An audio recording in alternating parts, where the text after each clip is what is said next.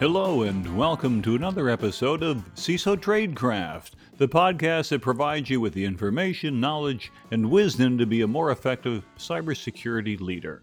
My name is G. Mark Hardy, and I'm privileged to share with you today an overview of laws and regulations that can affect us as security leaders. As always, please follow us on LinkedIn and make sure you subscribe so you can always get the latest updates. And if you enjoy the show, share with your friends on social media.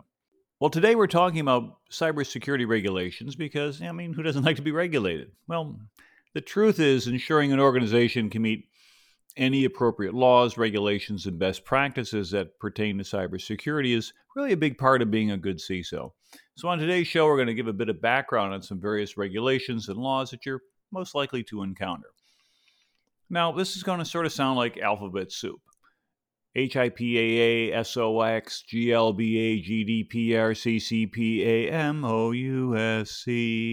But if we look at them one at a time, we can see which ones pertain to us and which ones don't, and as well as see what we need in our enterprise to ensure we're compliant. Let me start out with the Health Insurance Portability and Accountability Act, commonly known as HIPAA. Please, two A's, not two P's. It's not a large female aquatic mammal. HIPAA was created back in 1996 under the Clinton administration, advocate for security and privacy of personal medical information, and it was sort of timely. I remember back in 1992, I ran a the security practice at a company called Computer Task Group. Okay, full disclosure, I was a security practice. But they also had a healthcare practice. And so I got together with the head of healthcare and I said, hey, we should go ahead and talk to hospitals, talk to medical facilities about putting some security in their computer systems. And we tried that. We talked to a bunch of them, and guess what we sold? Zilch, nothing. Why? Because they said, hey, there's no law that says we have to do it, so we're not going to do it. Now, fast forward to 1999, three years after HIPAA, working with a different company, team up with a firm down in Atlanta. I don't remember who they were, but we went to a major healthcare exhibit and we pitched the daylights out of this new business model to say we can do security assessments and help you out in the healthcare. Guess how many we sold? Zero. Why?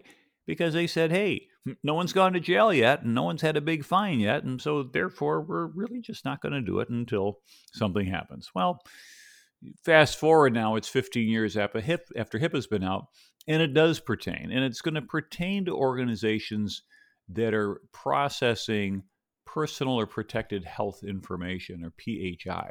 Now, this is going to include companies such as insurance companies, healthcare companies that may be doing it, maybe if you're uploading personal information through a data portal or things such as that, pharmacies, etc.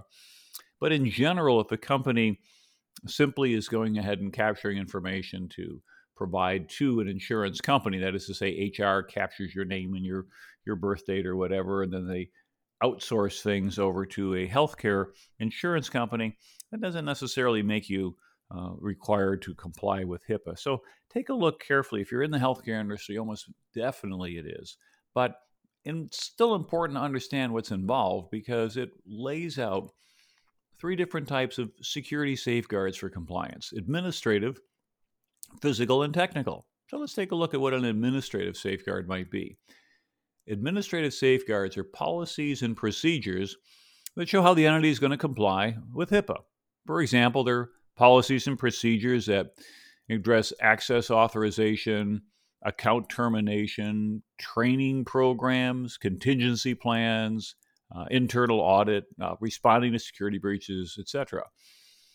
Without going into too much detail, these administrative controls really focus on five key areas having a security management process, okay, designating security personnel implementing information access management, so you can authorize which users can see the information, providing workforce training and management on these security policies and procedures, and performing a periodic assessment of security. So, if you think about it, even beyond the scope of HIPAA, having a security management process, designating your security personnel, having an access management plan, workforce training, and periodic assessment makes really good sense in pretty much any situation. Now, the second one to administrative safeguards is physical safeguards. These are controls that physically protect against inappropriate access. For example, when IT equipment is retired, is it properly disposed of so personal health information is not compromised? I've heard about things such as uh, PCs and being offered up to say, hey, we're selling them off in fact, law enforcement has done this in a couple cases. Some scary things many years ago where they did like delete star dot star in the old days. Someone bought a used computer, undeleted the information. There was things like witness protection data and stuff like that. Well, in general, we should have a data destruction policy and follow it. But what's other also interesting is if you think about it, some types of equipment you might not expect to have a lot of information on it may still have it. If you're retiring a photocopier, those things have hard drives in them, except they're like the really simple home ones that do like one sheet at a time. How do you think it's able to go ahead and read in 20 different sheets, two sided, staple it and align it and keep that all in memory? It's not just a giant uh, Um, memory capability in these things that has storage capacity. And so as a result, things such as that have to be taken care of to make sure that there's no compromise if they're be used in doctors' offices, for example, and things like that. The screens that are being used to read medical conditions or patient data have to be protected in medical facilities so passersby and other people can't get a glance at them and take a look at it. One way you can do physical safeguards, and again, don't just think out of HIPAA, think of this in general, is a privacy filter you can place on monitors so you can shield viewing angles. And then, in addition to administrative and physical safeguards, there's technical safeguards. These control access to our computer systems, enable us to protect communications containing PHI, this personal health information, electronically from being intercepted. Things that would include, such as access control, making sure that entities implement technical policies and procedures that only allow authorized persons to access electronic protected health information, or ePHI. Makes sense? How about audit controls? You have to implement hardware, software, and procedural mechanisms to record and examine access and other activities in information systems that are using ePHI. Integrity controls. Make sure that this information, the ePHI, is not improperly altered or destroyed, and confirm with electronic measures that this is the case were someone to be able to go ahead and alter medical information and then some doctor rely upon that and prescribe some medication to a patient who's terribly allergic to it, you could imagine it could have some pretty serious consequences there. And then transmission security. A covered entity must implement technical security measures that guard against unauthorized access to ePHI that's being transmitted over electronic network. HIPAA gives us that framework for protected health information or personal health information. Now, here's a framework, a set of laws actually, that pertain to public companies, and that's Sarbanes Oxley Act of 2002, or SOX. Uh, the SOX came about, it's also providing public company accounting reform and investor protection, uh, essentially after things like Enron and WorldCom. The idea, if you remember, with Enron is that that was a company that the price went up and up and up, and then we found out the whole thing was a scam. It went down It took out Arthur Andersen, accounting firm, with it. And they were doing funky things like go out for a three martini lunch, and then if instead of expensing it, they'd say, wait a minute, the martini's in you and you're in the company, and therefore it's in the company. So we'll capitalize it, and the company's now worth more money, and all kinds of goofy stuff like that. So essentially, Sarbanes Oxley created enough teeth in the law so that executives who are being crooked and cheating and cooking the books would end up potentially exchanging their pinstripes for orange and become a long term guest of the federal government. All right. What are some of the requirements that are established for Sarbanes Oxley? One, organizations need to perform a cyber risk assessment. Now, if you don't know what your risks are, you're unlikely to go ahead and treat them. So, common frameworks like NIST, ISO, etc., you can establish a cybersecurity risk management plan. And you identify risks, create a risk register, develop a risk treatment plan that establishes how you're going to accept, mitigate, transfer, or go ahead and remove these risks. Another key requirement of Sarbanes Oxley or SOX is the requirement to identify disclosure controls and policies. Now, here we're talking about ensuring that relevant information about cybersecurity risk and incidents is processed and reported to the appropriate personnel. We ensure disclosure decisions and certifications are accurate and establish procedures to prohibit corporate insiders from trading on the basis of material non public information about cybersecurity risks and incidents. Imagine that, that if you happen to know the fact that there's some ransomware or some intrusion or some breach, go out and short the company stock or sell what you hold. That's illegal. That's against the law. You can't do that. That's considered to be material, uh, non public information. Now, essentially, here we're saying that the CISOs have to provide an attestation to the chief financial officer. There's not been a data breach that caused any material loss to the company. And if there has, then you're required to issue a public disclosure in the SEC reporting. You have to re- identify risks for the company in the 10K reports, which is filed annually. And typically, they'll see a statement written by the legal office that says we view cyber risk as a key risk which has the potential to cause material loss to our company. We take important precautions to minimize this risk, but we're vulnerable to attacks from criminal organizations, nation state actors, and insiders who might do our company harm. Again, the disclaimers that typically go in there. As Warren Buffett, who said, if you really want to know how to read an annual report, start with the footnotes because the footnotes has got the smallest font. It's when you have to say something under the law, but you really don't want to call attention to it. And so you kind of bury it down there. So any cyber issues and things like that might end up down at that little tiny font at the bottom. Maybe go look for it. And there's other risks that could be called out in addition to cyber, like financial problems, changing competition, new laws, economic changes, etc. The third requirement for Sarbanes Oxley compliance is implementing cybersecurity controls using a reliable framework. Now, here we're talking about the NIST cybersecurity framework or ISO 27001 as a baseline for designing cyber Sarbanes Oxley controls. We have to think about how controls exist, how to communicate if we fail to meet a control, and how to adjust controls based on a changing environment. This is important because we know that technology changes, such as using the cloud or additional third parties, uh, require different protection mechanisms than just simply using on premises technology. And last but not least is the requirement to monitor and test the Sarbanes Oxley controls. We can think about things like a disaster recovery plan. It's, it's great that you have backups of financially significant applications and you might be able to take a snapshot on a daily or even a weekly basis for these key databases. But if you don't actually test to make sure the backups work, it might be a big waste of time. As a good CISO, you're going to identify and safeguard these things to make sure they're working as desired. So many years ago, wow, this is back in the 1980s, ah, I was working with a guy by the name of Paul Catalano at Dataport. He had set up a company at the sub sub basement of the World Trade Center in downtown Manhattan. Over 100 feet below ground level, there were these big cavernous rooms that were set up at the turn of the last century, ostensibly to create a subway line underneath the Hudson River over to New Jersey. And they ran out of money and they ended up putting up about a 30 foot cement wall to seawall and they just abandoned it.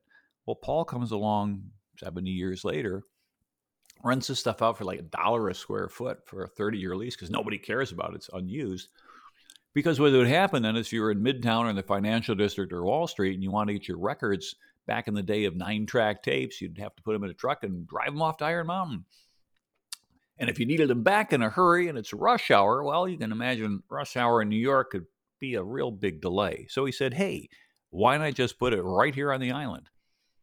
And so what had happened then is companies could go ahead and hire a courier and said, "Hey, take these tapes down there, just drop them off." I remember riding down that um, escalator, not escalator, I'm sorry, an elevator, going way, way down into the World Trade Center, and they had some old air pumps down there that had leather belts. Well, the leather had all worn away; it pretty much deteriorated. But they said they had created a belt. They got one of them fired up, and it worked. Seventy years later, that equipment still worked. Well, in any case, this big room, all these nine track tapes, etc. The point of the story is this one of the companies said, Hey, we want to do a test. And so he said, Send us our backup tapes. They did. And they said, These aren't our back. Well, actually, they look like our backup tapes, but they're erased. Send us another generation. They sent him another generation. Hey, these are erased. What are you doing to our backup tapes? Well, of course, Paul said, we're not doing anything. So they went ahead and they they checked around and they found out there's nothing wrong with their equipment. Everybody else's tapes look fine, but they said, well, your tapes are wrong because all of yours are blank. You must be sending us blank tapes. Says we don't do that. Well, back and forth and arguing. Turned out they got to the bottom of it. And what had happened was the courier who was supposed to go ahead and take the tapes, hop in a cab, run downtown, pay the cab fare with the money they gave him, decided to hey, maybe I'll save a little bit of money. I'll pocket the cab fare and take the subway. So this courier, to save a couple bucks to stick in his pocket, would hop on the subway and put these nine track tapes on the seat next to him while he's riding down. Well, what's underneath the seat in those subway cars? The old ones, giant electromagnets, the motors that drive it, and they were demagnetizing the tapes. And so what had happened was, had this organization not chosen to do a test on their backups. In the event of a real emergency, this unusual but critical condition would have rendered everything unavailable and they would have been in serious, serious trouble. So sometimes the stuff that you think it looks good and everything is procedures are going great, check it out anyway, just to make sure. Okay. Another key law is the Gramm Leach Bliley Act, or GLBA, for 1999, the Financial Services Modernization Act. And now, what this does is GLBA requires financial institutions to protect personally identifiable information, what we call PII, by doing things such as conducting background checks on their employees or requiring employees to sign an acceptable use agreements, user agreements, limiting the private information to a need to know basis. And basic stuff like requiring strong passwords and screen locks on computers and device encryption, periodic security training and policies for remote work security and enforcing security, and a number of others. And so Gramm Leach Bliley, to a large extent, is the reason why you get a privacy policy notice from your bank every year. I remember I went to online banking, and the only thing I'd ever get each year was this privacy notice because they were supposed to have it. And I think they've subsequently been able to get a little bit of wiggle room on that because now what happens is they just send it to you electronically. Click here, you've been notified, here's your privacy rights. But it's important there because when it comes to personal information, financial organizations, as you imagine, potentially have a lot of it, particularly if you've applied for loans. And so, therefore, the constraints on that limit what they can do with that information and give you the option to opt in or opt out of certain practices. So when you get a GLBA compliant privacy notification, the financial institution has to say what information they have, what they use, with whom they use it, and whether or not you can limit that sharing. Now, it doesn't say that they have to make it easy for you to change things. Sometimes you have to write them a letter or you have to go ahead and click, click, click, or do a whole bunch of jumping through hoops. But there are requirements that say they have to make that available to you. For those who work in the federal government, you probably heard of FISMA, the Federal Information Security Management Act of 2002. Now, this was modernized in the Obama administration in the 2014 legislation to kind of make what we sort of nicknamed FISMA 2.0 and addresses the security concerns that we're facing now years later. But essentially, FISMA emphasized a risk based policy for cost effective security. Now, FISMA, when you think about it, for those who are familiar with how they do, we had things such as the um, risk management framework, and we would then go ahead and if we happened to work there, we would assess it, take a system, identify it, establish controls, select the controls, validate that they're working correctly, and then go ahead to get an authority to operate. So I'd have to go to a designated approval authority and hand the boss and say, ma'am, I need your signature on this to be an ATO, authority to operate. And the designated approval authority usually isn't a cybersecurity expert, it's senior executive service. Said, Well, you sure this is correct? Yes. All right, boss, here you go. And then you get it, and then you're good for three years. Initially, it was a three year period. because we all know that it takes longer than three years for hackers to write the next generation of bad stuff. Well, this has sub- subsequently been moved from a three year cycle to what we call continuous monitoring, where we go like a night watchman walking through a building, checking doors all the time. We don't just simply do this as a one time exercise, but we're able to then make sure that executive agencies do things such as plan for security and ensure appropriate officials are assigned security responsibility, periodically review the security control in your systems, and then authorize these systems, as I said, prior to operations, and then on a periodicity, usually like three years thereafter. With the ATO or authority to operate is a big deal. If you don't provide the security protect protections commensurate with the risk and the magnitude of harm, you could end up in a lot of trouble. And so, therefore, to prevent unauthorized access, use, disclosure, disruption, modification, destruction, all the bad things that can happen, that FISMA had set the structure for how to go ahead and do that correctly. Another regulation we're seeing more of are data compliance and privacy laws. There's a couple that are probably come to mind. One is the General Data Protection Regulation, the GDPR for the European Union, and that came online on the 25th of May, 2018. And the California Consumer Privacy Act, or CCPA, which came online on the 1st of January 2020, and they put in abeyance any fines to the 1st of July 2020. At least as of a couple months ago, last time I checked, they still had not issued any fines, at least from California. But boy, does GDPR like to issue fines. With GDPR has some requirement, it emphasizes that organizations must gain consent to collect personal data, and the level of consent is going to vary according to the type of personal data collected. Now, by the way, because it's a GDPR, a regulation, it's binding on the member unions as compared to, for example, a directive, which tells each member of the EU you have to go write your own interpretation of this. So the GDPR, all 99 paragraphs of it, are binding and they pertain primarily to, well, actually, they do pertain to residents of the EU, any personally identifiable information or PII that has to do with that. Now, what about things such as consent? Do you have to ask for consent? Yes. It also has things like cookies. You have to opt. Says, you know, this site uses cookies. You have to say yes. It's like, come on. It's like saying this site uses electricity. Of course, it uses cookies but there's a requirement. And so under GDPR, you've got to have a cookie click through on that. In addition, the data minimization part of it says that if you have no legitimate reason to hold on to information, then you don't get to keep it. Because if you gather personal data for one purpose, but want to use it for another purpose, like profiling your consumers, that could be considered non-compliance because it wasn't the same defined objective. And there's very clear rights to individuals about personal data that's being collected. You have a right to know why their data is being collected, how it's being processed, if the data has been breached, and you also have an opportunity to have, quote unquote, the right to be forgotten.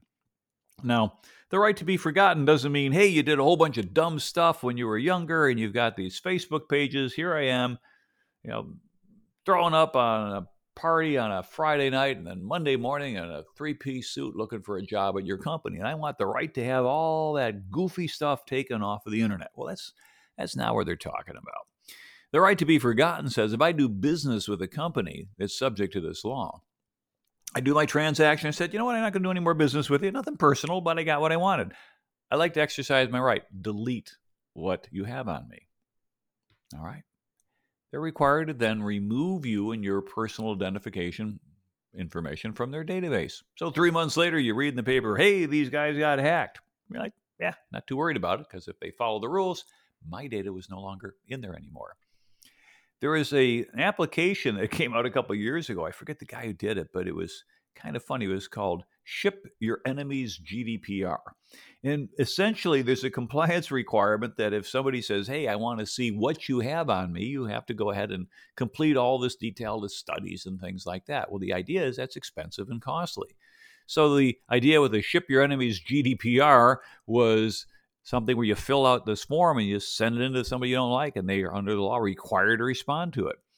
And I remember a few years ago at a COSAC event when I was speaking there, so this would have been what 2017 probably before it came online that we were kicking around the idea of how this compliance requirement could actually be weaponized. And somebody actually wrote this kind of fun app saying that, hey, every morning tell all your employees, okay, everybody here, I want you to go ahead and set a GDPR data request to each of our competitors, forcing them to go ahead and churn through all their information and tell you what you know about you. Now, when it came to companies like Facebook or whatever, as soon as GDPR went online, I think some enterprising lawyers probably filed a billion euro lawsuit against Google and one against Facebook saying, we got to find something on these guys somehow. But Facebook and the organization of that information, as I understood, is not organized by you. There's not some hard drive or some little blade out there in the Facebook server land that has all of your stuff on it. It's not organized that way. And the idea of having to go through and thread through and pull everything out sounds like a nightmare of expense. The other thing, if you want to have a little bit of fun, fire up Google Maps and drop yourself into Street View. And in most cities in the United States, you just drive around, look at the houses, look at the buildings. If you're out in the rural area, look at the cows. Well, then take that same map, zoom out, come over there, and drop yourself in some city in Germany and then start driving along. And very quickly, if not on the very first view on that street view, you'll see big blotted out areas where you can't see that building. And as you walk down the street with the click, click, click, go forward, that blur moves around. Somebody has said, I don't want to have my street view available to the rest of the world. But hey, if you drove down the street, you'd see it. Yeah. And if you look at the satellite view, you see it. Yeah. But you can't see the face view of it. Can you imagine the cost and expense for Google Maps to be able to try to maintain all that stuff? So, some places around the US they update all the time. You get a nice new Google Map. But over there, they may take a Google Map and said, you know what, we're not going to update this picture for 30 years because it's just going to be way too expensive to keep it going. So GDPR then has requirement for consent, consent, data minimization, individual rights, and things like that. Well, it wasn't too long before finally GDPR like regulations made their way to the American shores, but it made it over to the Pacific shore in California. The CCPA, the California Consumer Privacy Act, which I mentioned came online in 2020, is similar to GDPR in many ways. It focuses on consumer privacy rights, it regulates the data belonging to individuals, internet activities, cookies, IP addresses, biometrics, even Internet of Things devices, and Similar to GDPR, CCPA identifies consumers that have says consumers have a right to know what personal data is collected or sold or for what purposes. And if you're a California resident, you can request that your data be deleted and opt out of it ever being collected or sold. Now, that's kind of interesting. I could say I don't want to be part of it. Yeah, I can opt out. The other element in there it says is that if you choose not to accept the data collection, they can't reduce the level of service. They still have to give it to you. And I noticed something similar to that when I was in Australia a couple of years ago. I was in Sydney and picked up a Wi-Fi signal and I don't know, store, restaurant, whatever it was, and it said, I think it might have been restaurant. It said, This Wi-Fi is offered to you courtesy of such and such, whatever the company name was. And click here if you'd like to opt in for notifications. Hmm. Opt in. Meaning that the default was they didn't get your information. Now there's sort of a social contract. They said, hey, we're giving you free Wi Fi. How about letting us send you some marketing emails? And what struck me was is that it was very different than in the U.S., for example, where you opt, you get something, and then unless you can dig through six layers of menus to find the way to opt out, you're going to be in contact with it. And it doesn't it seem that once your email address gets on one mailing list, it gets on a lot of other ones. And so you can start to see why legislators are starting to come up with rules like that. Violations of CCPA can come up to be $7,500, and consumers can sue companies for data breaches. But the nice thing is about the CCPA is it has some reasonable limits. You have to be doing, I think, like $25 million worth of business or get more than half of your revenue from processing personal records and things such as that. There's some there's some reasonable minimums in there. The thing with the GDPR is because it pertains to EU citizens, they could say, well, we're going to place a fine on an American company that has no presence in the EU, no employees in the EU, but yet some of our EU citizens used your services and they provided your information. And the maximum penalties under GDPR are pretty significant 4% of global turnover or 20 million euros. Well, global turnover, kind of a not an American term, is basically your gross revenue. What if you only get 0.1% of your revenue from the EU? Yep, you can look at 4% because, well, it's our laws and you got to pay it. So, from European perspective, that makes perfectly good sense. We got to protect our people. From American perspective, it almost sounds like a Monty Python thing that says, "I think there should be a tax on all foreigners living abroad." Yeah, we're taxing, taxing, and penalizing companies from uh, other parts of the world. Well, when GDPR first came out, I remember back in May of 2018, there's a couple clients said, "Can we geo block anybody coming from the EU?" They basically put out like a go away sign on their website. Well, it's not that bad. It turns out that it's not onerous if you've been doing reasonable things and following normal practice of privacy and things such as that. You should be okay. The Organization of Economic Cooperation and Development, or OECD, in 1980 published some privacy principles. And that list of privacy principles are pretty much all embedded in the GDPR, which came up, what, 38 years later? And so as a result, there's a lot of consistency there. There's not a big, terrible surprise. Although the one interesting thing, at least for me anyway, is that under the GDPR, they treat IP addresses as PII. It's like, wait a minute, IP addresses are leased, they're allocated to you, they change everywhere you go. Nope, it's PII.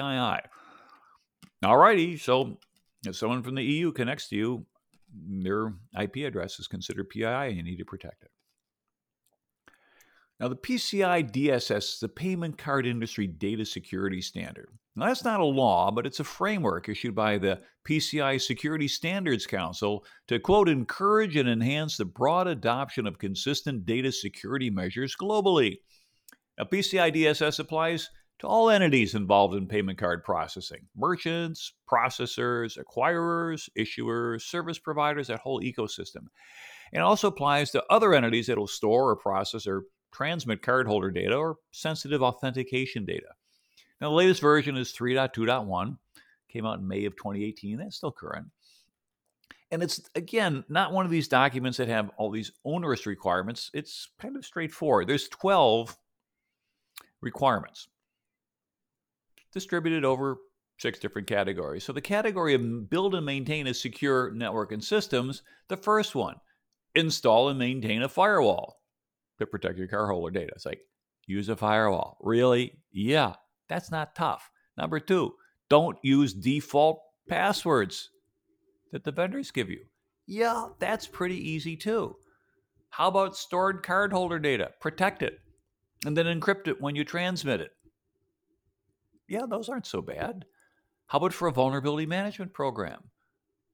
Protect all your systems against malware, regularly update your antivirus programs, and maintain secure systems and applications. You see, this is not complex. This is Security 101.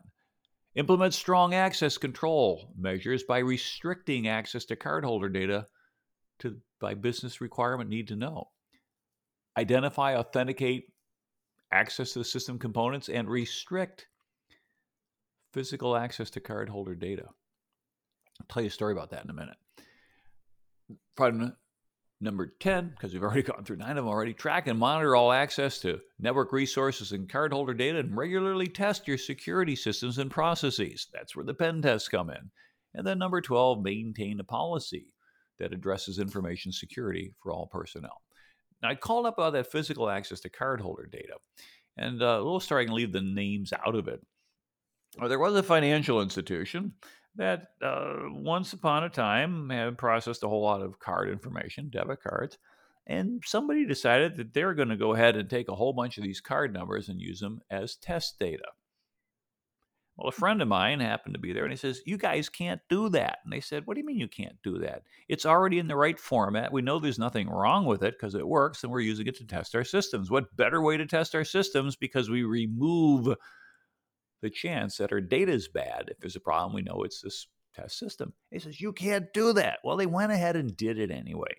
You can guess what happened because it was test data, it was protected like test data, which means it's not protected and eventually the whole database got loose.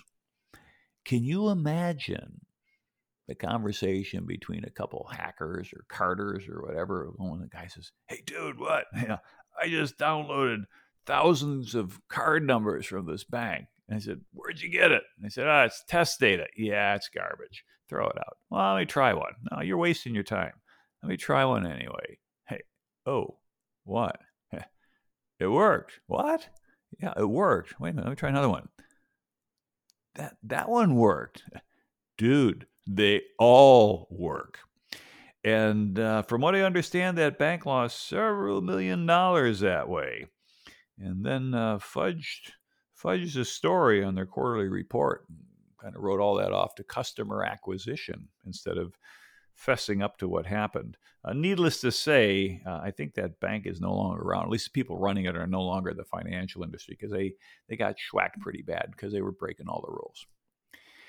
Let me go one more. Uh, the Cyber Security Maturity Model Certification, or, or CMMC. Now, don't confuse that with CMMI, which is a Capability Maturity Model Integration, which is a process level improvement training and appraisal program first developed at Carnegie Mellon. But CMMC is pretty recent. It comes from the Office of the Undersecretary of Defense for Acquisition and Sustainment, or if you're into the alphabet soup, the OUSD paren A ampersand S. I, mean, I don't think that's pronounceable in our language. But anyway, acquisition sustainment from the Office of Undersecretary of Defense. It was developed to help protect the Defense Industrial Base, or the DIB. It combines security standards and best practices and map these controls and processes across a number of maturity levels that range from basic cyber hygiene to advanced. Now, the goal here is to be able to come up with some response to the constant breaches that we've seen from Defense Department contractors being broken into by other nation states, foreign governments, and actors acting, acting on their behalf, essentially doing espionage and stealing stuff and stealing billions of dollars of technology and literally changing the balance of power militarily in some areas. Now, the goal for CMMC is to be cost effective and affordable for small businesses to implement at lower levels. But I was reading an interesting article earlier today talking about um, first wave of some of the proposals are 150 to 300 thousand dollars cost per assessment even for small companies less than 50 employees so i'm going to look some more into this the five levels of cmmc at level one the most simple level is only 17 controls by level three you're at 130 controls and level five up to 171 controls and you're going to be looking at things like NIST Special Publication 853 Rev 5, and the 800 171. A lot of this is to reflect what's called the DFARS, okay, the financial acquisition rules, to ensure that contractors with the Department of Defense comply with these requirements to help reduce the risk. You know, I'm going to do an entire episode on that. All right. So we'll go into more detail in another episode on CMMC because I really think this is going to become a big deal. My personal prediction is it's going to go beyond just Department of Defense. Now, I've been very US centric in this broadcast, and I realize that because there's privacy laws from other countries the Personal Information Protection Electronic Document Act for Canada, Brazilian General Data Protection Act, Australian Data Privacy Regulation. China has theirs, Russia has theirs, uh, South Africa has theirs. There's, there's plenty of them. And as a result, what we find then is that you need to know the jurisdiction in which you're going to operate. In the US, we're kind of trending toward a balkanization of our rule set, very much like Senate Bill or Assembly Bill 1386 in California created some of the first breach notification laws. And then other states were free to copy it. And eventually, it took a long time, but everybody else got their own rule. But they're all different to a certain extent, as compared to federal government saying, boom, here's our standard. Well, what we have now is three different privacy rules, California coming out with the first one. And the same thing, Congress is not taking a leadership role on this. And so we're going to end up with a whole patchwork quilt of different rules and regulations again. It'd be nice if we could get all the states and territories together to agree on something like the Uniform Commercial Code as it pertains to cyber, but I'm thinking that's a dream that I'm probably not going to see happen come true anytime soon. Well, hopefully you've gotten some little insight kind of walking around the block there with some of these rules and laws and regulations. And although it's sort of an alphabet soup, by now you should at least be familiar with what they are and what they mean. And if you hear something, for example, it's kind of a quick uh, review over again, just walking through, we talked about HIPAA, Health Insurance Portability and Accountability Act, healthcare information. Sarbanes Oxley, SOX, being able to specify requirements for publicly traded companies.